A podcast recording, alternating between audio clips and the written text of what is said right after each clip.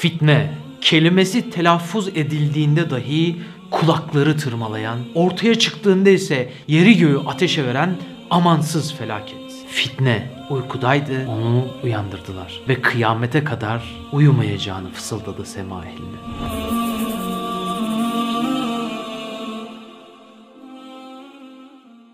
Devir Hazreti Ömer devriydi. Müminlerin halifesi Ömer dört dönüyor, Hazreti Huzeyfe'yi sık boğaz ediyordu. Soru üstüne soru soruyordu. Peygamberin sır katibiydi Huzeyfe. Ona öğretilmişti Allah tarafından bildirilen sırlar. Fitne günleri gelecekti. Haksızlar kendini haklı görecek, zulmedeceklerdi ve hatta kan dökeceklerdi. Hazreti Huzeyfe, Hazreti Ömer'in sürekli sormasından ve onu köşeye sıkıştırmasından yorulmuş, sadece tek bir cümleyle cevap verecekti. Hazreti Ömer sordu. "Söyle ey Huzeyfe, fitne bana da isabet edecek mi?" Hazreti Huzeyfe, "Merak etme ya Ömer. Senle fitne arasında bir duvar vardır. Fakat senden sonraki halife döneminde fitneler zuhur edecek, fitne kapısından girilecektir." Hazreti Ömer ferasetiyle ince bir soru sordu. "Ya Huzeyfe, fitne kapısı açılacak mı, kırılacak mı?"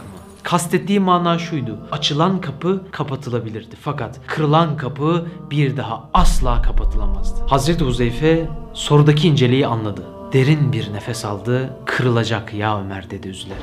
Yıllar geçmişti. O büyük fitne günlerine yaklaşılmış, kıyamete kadar devam edecek fitnelerin kapısının kırılmasına çok az kalmıştı. Hazreti Ömer ateşe tapan bir İranlı tarafından şehit edilmiş, vefatı esnasında halifeliği altı kişilik bir kurula bırakmıştı. Abdurrahman İbni Avf'ın önderliğindeki heyet ise iki isim arasında kalmışlardı. Hazreti Ali veya Hazreti Osman. İkisi de bu işe ehildi. Her vasıfta kemaldelerdi. Üstün özelliklere sahiplerdi. İkisi de Peygamber Efendimiz Aleyhisselatü Vesselam'ın damadıydı. İkisi de çok ahlaklı, çok zeki, çok alimdi. İkisi de Peygamberimizin pek çok övgüsüne mazhar olmuştu. Uzun süren kararsızlık sonucu daha fazla uzatarak fitne çıkmasın diye olay karara bağlanıldı. Hazreti Osman halife seçildi ve Hazreti Ali hemen ona biat etti. Zira Hazreti Ali'ye sorulmuştu. "Eğer halife sen seçilmezsen en ehil olarak kimi görüyorsun?" "Osman'ı," demişti. Hazreti Osman'a da aynı soru sorulduğunda o da "Ali" demişti. Hiçbiri saf yüreklerinde iktidar kaygısı gütmüyor,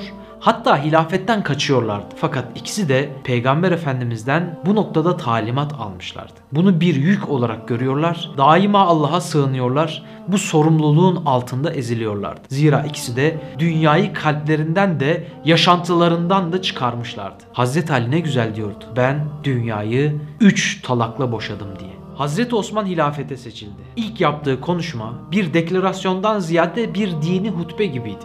Tıpkı Hazreti Ömer ya da Hazreti Ebubekir gibi konuştu. Peygamberin de sahabelerin de sevdiği şefkatli Osman'dı o. Malını, ömrünü her daim İslam uğruna harcamış bir kahramandı. Zinnureyn'di, iki nur sahibiydi. Sahabenin en alimlerinden, en çok ibadet edenlerinden, Kur'an'a en düşkün olanlarındandı. İdarede de çok başarılıydı. on iki yıl süren halifelik hayatında çok fütuhatlara imza attı. İnsanların kazançları çok artmıştı. Her şehirde yargı evleri kurdurmuştu. İlk donanmayı kurdu ve ilk deniz zaferini elde etti. Mescid-i Nebevi'yi genişlettiği gibi ülke sınırlarında bir hayli genişletmişti. İlk altı ayda fitneler zuhur etmemişti. Her şey çok saadetli görünüyordu fakat fitneler ikinci altı yılda kendini göstermeye başladı. Münafıklar ektikleri tohumları topluyor, yaptıkları şer çalışmasının meyvesini alıyorlardı.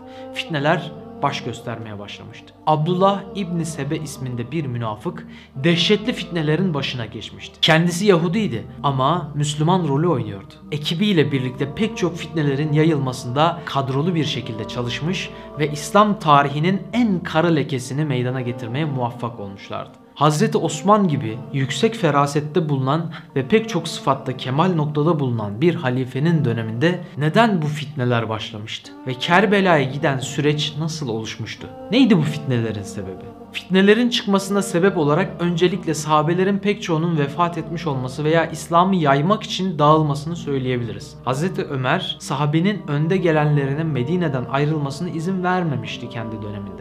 Fakat Hazreti Osman döneminde durum değişmişti. Çünkü Resulullah Aleyhisselatü Vesselam'dan ders alma bahtiyarlığına erişen nice sahabeler artık yoktu. Ya vefat etmişlerdi ya da yaşlanmışlar ve inzivaya çekilmişlerdi. Kalanlar ise farklı coğrafyalara tebliğ için gittiğinden Hazreti Osman onların desteğinden mahrumdu. Gerek istişare hususunda gerekse idareciliğe tayin hususunda elindekilerle yetinmek durumunda kalan Hazreti Osman atadığı kişilerden tam manasıyla memnun kalmıyor, karışıklıkların önüne geçemiyordu. Zira bu kişiler eldekilerin en iyisi de olsalar Hazreti Ömer dönemine kıyasla idareciliğe tam layık olmayabiliyordu. Diğer taraftan bir nesil değişimi söz konusuydu.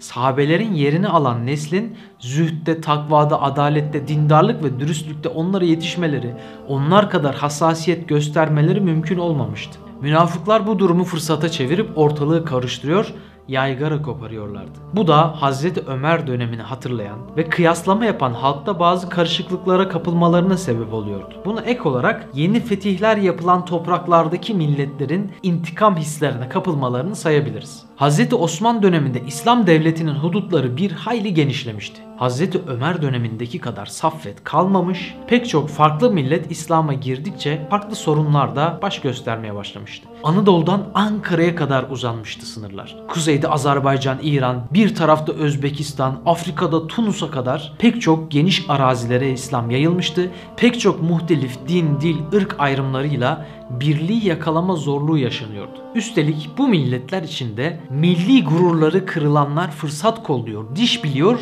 intikam arzu ediyordu.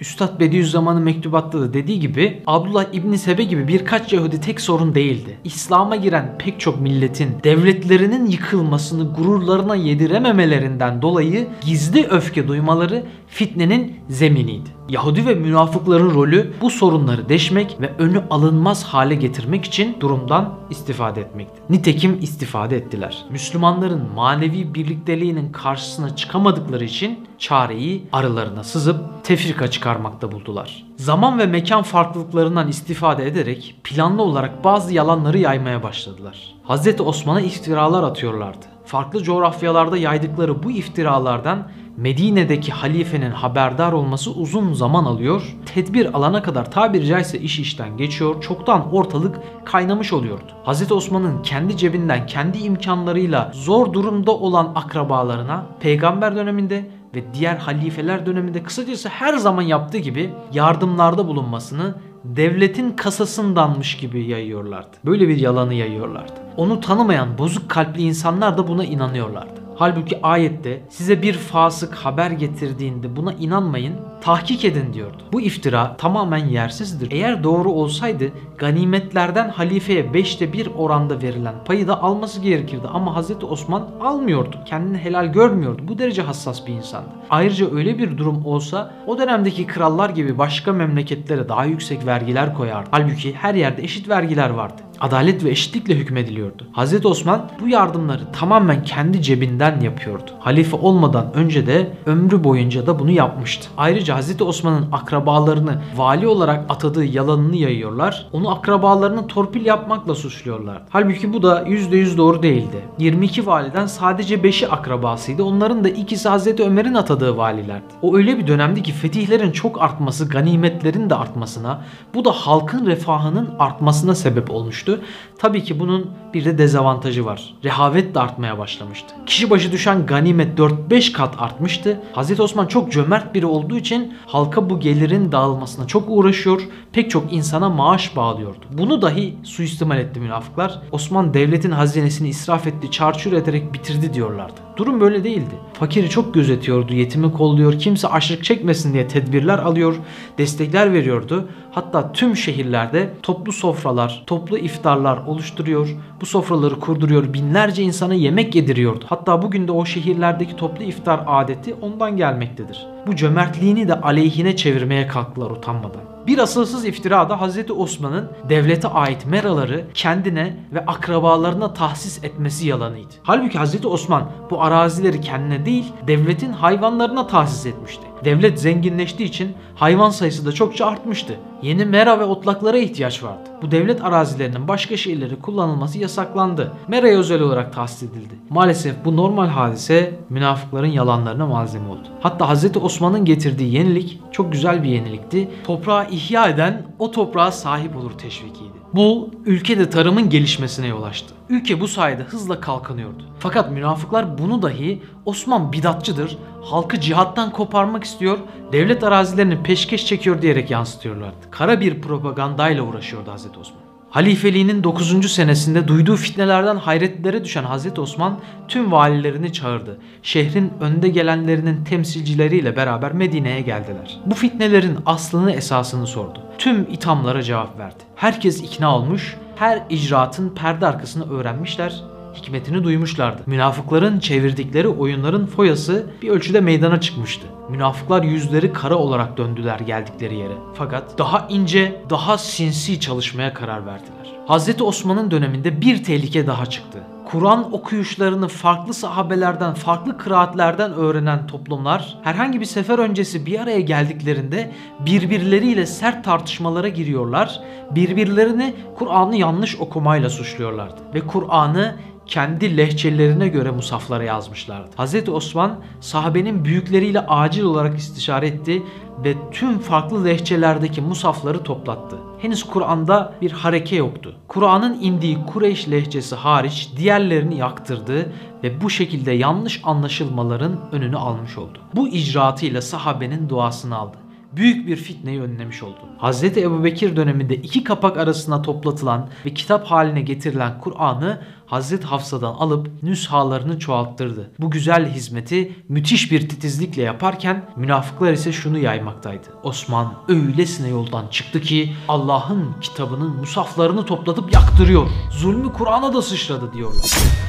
Bir de yüzük meselesi vardı ki olmayacak kadar abartıldı. Hazreti Osman, Peygamber Efendimiz Aleyhisselatü Vesselam'ın mühür olarak kullandığı yüzüğünü Eris ismindeki bir kuyunun duvarında otururken düşürmüş, tüm kuyunun suyu boşaltılmasına rağmen, yüzlerce kişi aramasına rağmen bulunamamıştı. Bu doğal hadiseyi bir işaret olarak gören cahil insanlar bir yaygarayla galeyana getirilmişti. Osman halifeliğe layık olmadığı için o yüzük ondan alındı diye fitne çıkarıyorlar. Bazı insanlar da bu fitneye inanıyorlardı. Münafıkların başını Yemen Yahudisi Abdullah İbni Sebe çekiyordu. Yahudiler hasetleriyle meşhurdur. Kitaplarında Hz. Muhammed Aleyhisselatü Vesselam'ın geleceğini okumuş fakat Araplar arasından geldi, Yahudiler arasından gelmedi diyerek haset duymuş, kibirleri yüzünden kutsal kitaplarındaki Peygamber Efendimiz Aleyhisselatü Vesselam'dan bahseden yerleri yırtmışlardı. İbn-i Sebe'nin münafıkların başını çektiği biliniyordu fakat ele geçirilemiyordu. Medine ve Mekke'de fitnesini yayamayınca Irak'a gidip orada başlamıştı fitnelerine. İlk başlarda yüksek ilminden dolayı çok iyi bir Müslüman taklidi yapıyor, halka duymadıkları şeyler anlatarak kendine çekiyordu. Yavaş yavaş zehrini aşılamakta ustaydı. Konuşmayı çok iyi biliyordu. Müslümanları nereden vuracağını çok iyi biliyordu. En önemli etki alanı nifaktı, yani ara açmaktı. O ve adamları Hazreti Osman ve sahabenin önde gelen isimlerini birbirine düşürmek için azimle çalışıyorlardı. Halifenin her kararını yanlış aksettirmek için habercilerden hızlı çalışıyorlardı. Sahabeler ilk başta inanmak istemiyor ama sonra yapılan iş eğer anlatıldığı gibi ise doğru değildir diyorlar. Bu da münafıkların eline bir koz olarak geçiyor. Bu sözlere türlü yalanlar ekliyorlardı. Sahabenin büyüğü şöyle tenkit etti, böyle dedi diyerek. Ve daha sonra farklı yalanları yaymaya başladılar. Mesela Abdullah İbni Mesud'u öyle dövdürdü ki bağırsakları dışarı döküldü, feci şekilde can verdi diyorlardı. Kim inanır böyle bir yalana? Halbuki böyle bir hadise vuku bulmamıştı. Ebu Zer el-Gıfari'yi Medine'ye sokmadı, alıkoydu diyorlardı. Halbuki işin aslı öyle değildi. Ebu Zer'le görüşmüş, onun da rızasıyla başka bir yere onu göndermişti. Ammar'a zulmetti diyorlardı. Ammar, ümmetin pusudası gibi bir sahabedir. Peygamberimiz buyurmuştu, Ammar'ı bagi yani bozguncu bir grup katledecek, hak üzere olmayan bir grup katledecek demişti. Halka Hazreti Osman'ın Ammar'ı öldüren bagi olduğunu söylüyorlardı. Bu da apaçık bir yalandı. Fakat uzak coğrafyalarda haberin yanlış olduğunu öğrenmek haftalar, bazen aylar sürüyordu. Bu bilgi kirliliği, yalan furyası, atılan çamurun izlerinin kalmasına sebep oluyordu. İbn-i Sebe ve münafık ekibi bir yandan da halkı yanlış fikirlerle zehirliyorlardı. İtikat ve inançlarını bozuyorlardı. İbn-i Sebe insanlara Hz. Muhammed'in reenkarnasyonla tekrar geri geleceğini etkili bir biçimde anlatıyor, cahillerin inancını bozuyordu. Haşa Hz. Muhammed'in geri döndüğünde zalimlere indireceği darbeden bahsediyorlardı ve bu darbeden korunmak için yapılacak iş yanlışlar üzerinde olan hükümeti indirmektir, şeriatı korumak için isyan etmek cihattır diyorlardı. Hz. Ali'nin hakkının yendiğini anlatıyor, Hazreti Ali üstünden Hazreti Ebubekir, Hazreti Ömer, Hazreti Osman gibi sahabelere düşmanlık ettiriyordu. Hazreti Osman'a düşmanlık güden, İslam'dan intikam almak isteyen ya da kavmiyetçi olanlar bu görüşlere kapılıyorlardı. Bazen de İslam'a yeni girenler ve İslam hakkında yeterli bilgisi olmayanlar bu söylemlere kapılıp İslam'ı korumak namına Hazreti Osman'a ve hilafete düşmanlık gidiyorlardı. Köpürte köpürte, yalanları yaya yaya insanları galeyana getirdiler. Hicretin otuz dördüncü yılında Irak ve Mısır'dan gelen bir grup hac için yola çıkmış, fakat yaptıklarının hesabını sormak için dönüşte Medine'ye uğradıklarında Hazreti Osman'ın karşısına çıkmışlardı. Hazreti Osman onları dinledi, şefkatle konuştu, ikna etti. Geri dönerlerken münafıklar oyunlarının bozulduğunu fark ettiler. Hemen bir tuzak tertip ettiler. Hazreti Osman'ın ağzından yalan bir mektup yazıp mührünü taklit ederek bir mühür bastılar. Mektubu taşıyan kişiyi ihbar edip kızgın kalabalığa yakalattılar. Mektupta Hazreti Osman güya Mısır valisine hitaben bu bozguncu grubun hepsine hakaret ediyor, öldürülmelerine emrediyordu. İnsanlar öfkelendi. Öfkeli kalabalık münafık elebaşısı İbn Sebe'nin de galeyanıyla Medine'ye yürümeye başladılar. Hazreti Osman'ın yalan söylediğini ve istifa etmesi gerektiğini düşünüyorlardı. Niyetlerinin doğru olduğunu, İslam'ı korumaya çalıştıklarını zannediyorlardı. Fakat İslam'dan haberleri yoktu. Çoğu cahil ve aşırıcı kimselerdi. Şeytanın tuzağına düşmüşlerdi. Halifenin evini kuşattılar. İstifasını istediler. İstifa etmedi. Münafıklar yoksa öldürürüz diye bağırıştılar. Diğer insanlar da o anın kontrolsüzlüğüyle münafıkların provokasyonuna kapıldılar. Halbuki şeriatça ulul emre itaat farzken bir halifeyi katletmek ne derece hak üzere olabilirdi ki? Hazreti Osman elbette istifa etmedi. Peki neden istifa etmemişti? Efendimiz Aleyhisselatü Vesselam'ın çok sevdiği damadıydı Zinnureyn Osman. Cennette her peygamberin bir dostu vardır. Benim dostum da Osman'dır buyurmuştu Nebiler Serveri. Ashabım içinde ahlakı bana en çok benzeyen Osman'dır demişti. Vefatından önce ashabımdan bazısının yanımda bulunması beni çok sevindirir buyurmuştu. Ebu Bekir'i çağıralım mı dediler, sükût etti Peygamberimiz. Ömer'i çağıralım mı dediler, sükût etti. Osman'ı çağıralım mı dediler, evet dedi. Çağrıldı Osman. Koşarak geldi, uçarak geldi. En sevgili çağırmıştı, gel demişti. Koşmak değil, uçmaktı itaat. Düşünsenize Allah'ın Resulü'nün isminizle sizi de çağırdığını. Resulullah onu görünce sevinmişti. Bir müddet sohbet etmişlerdi. Hazreti Osman'ın yüzü gittikçe değişmişti. Çünkü Resulullah Aleyhisselatü Vesselam ona halifelik döneminde meydana gelecek fitnelerden bahsetmişti. Suçsuz olarak şehit edileceğini haber vermiş ve sabretmesini istemişti. Ey Osman! Eğer Allah sana bir gün halifelik gömleğini giydirirse, münafıklar o gömleği soymaya kalkışırsa sakın onu bana kavuşuncaya kadar çıkarma demişti. İstifa edemezdi Osman. Emir verilmişti. Karşı koymayacaktı. Sabredecekti. Canı pahasına sabredecekti.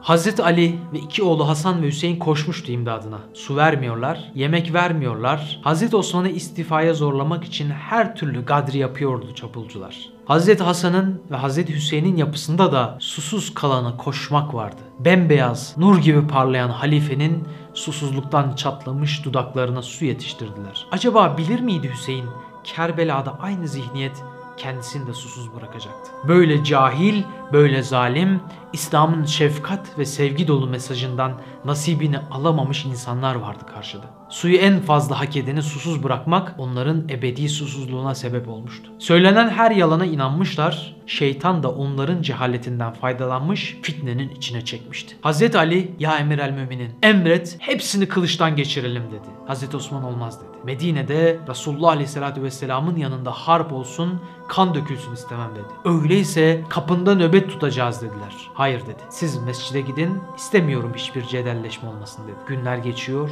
tansiyon düşmüyor, münafıklar tansiyonu yükseltecek yalanlarını daha da yayıyorlardı. Hazreti Osman evinin balkonuna çıktı. Mescid-i Nebevi'ye seslendi. Evi yakın olduğu için Mescid-i Nebevi'dekiler onu duyabiliyorlardı. Ama isyancılar görüştürmüyordu. Ali orada mı dedi? Burada dediler. Sahabelerden bazı mümtaz şahısları sordu, burada dediler. İsyancılar şaşkın şaşkın ne diyeceğini bekliyorlardı. Ya Ali, ey Allah'ın sahabeleri, bu eşkıyalar bilmiyorlar mı benim kim olduğumu? Bana su vermiyorlar. Müslümanların en susuz anlarında Rume kuyusunu tasadduk eden, Müslümanlara bağışlayan ben değil miydim? Dedi. Sendin dediler. Siz de şahit misiniz dedi mescittekilere. Şahidiz ey Allah'ın halifesi dedi Ali ağlayarak. Bunlar bana yemek vermiyorlar. Halbuki Müslümanlar kıtlık yaşarken en aç zamanlarında binlerce develik kervanla erzak dağıtan ben değil miydim dedi. Sendin dediler. Siz de şahit misiniz ya Ali diye sordu. Şahidiz dedi Hazreti Ali ağlayarak. Beni ablukaya almışlar. Halbuki ben İslam'ın zorluk ordusunu silahlandıran, tedarik eden kişi değil miyim dedi. Sensin dediler. Siz de şahit olun dedi. Bir gün Efendimiz Aleyhisselatü Vesselam, Hazreti Ebubekir, Hazreti Ömer ve ben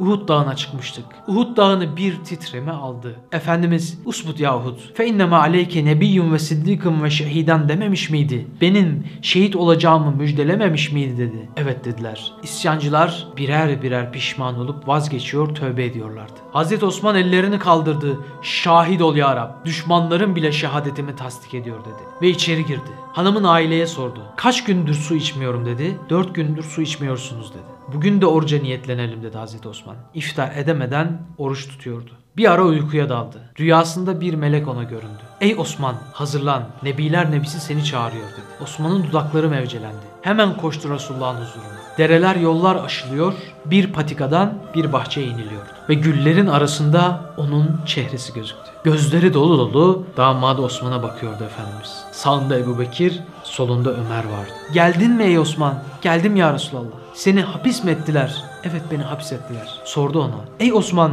sana su vermediler mi?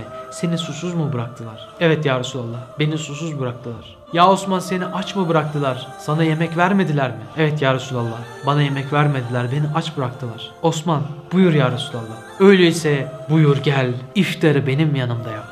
Uyandı Osman. Vakit gelmişti. Resulullah'a kavuşma vakti gelmişti. Hazırlandı. Hanımın aileye dedi, "Bana şalvar getir." Hanımı sordu, "Sen şalvar giymezdin. Ne oldu Allah'ın halifesi?" Dedi ki, "Rüyamda Resulü Aleyhisselatü Vesselam'ı gördüm. Beni yanına çağırdı. Birazdan eşkıyalar beni öldürmeye gelecekler. Beni yerde sürükleyecekler. Avret yerim görülsün istemiyorum." Sözleri hançer gibi saplanıyordu hanımının gönlüne. Çaresizdi. Bir yandan ağlıyor, bir yandan sadık rüyaya itaat ediyordu. O sırada eşkıyaların bir kısmı vazgeçmişti. Hazreti Osman'ın konuşmasından etkilenmişlerdi. Oluşan havadan hoşnut olmayan liderleri hemen harekete geçme emri verdi. Evinin arkasındaki duvar yıkılmıştı halifenin. Evinin içine girdiler. Kur'an okuyordu Nurlu Osman. İlk kılıç darbesi hanımının gözleri önünde inmişti ensesine. Tam da okuduğu ayetin üstüne akmıştı başının kanı. Ayette ise şu yazıyordu: "Feseyekfikümullah." Yani onlara karşı sana Allah yeter.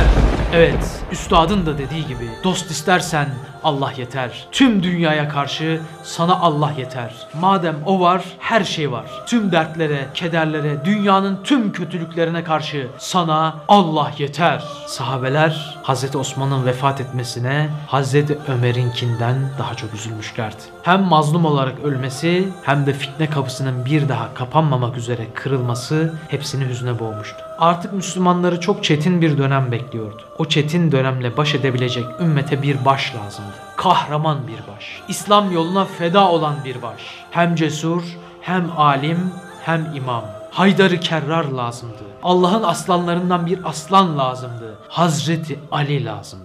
Evet, maalesef Kerbela'ya giden süreç başlamıştı. Fitne kapısı kırılmış ve halifenin mazlum olarak öldürülmesi ilerleyen süreçte ciddi bir sıkıntı ve siyasi bir mesele olarak kullanılacaktı. Seçim yoluyla gelen halifelikten saltanat sürecine geçiş ve Kerbela yangınının kıvılcımları Hazreti Osman'ın şehadetiyle çakılmıştı. Hazreti Ali'nin halifeliği ve onun döneminde yaşanan bazı fitneleri bir sonraki videomuzda konuşmak üzere. Allah'a emanet olun.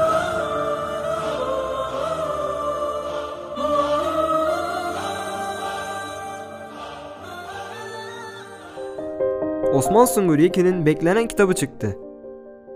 Bir gün anneler de gider adlı kitabını kitapyurdu nokta com ve Nüve Design sayfalarından temin edebilirsiniz.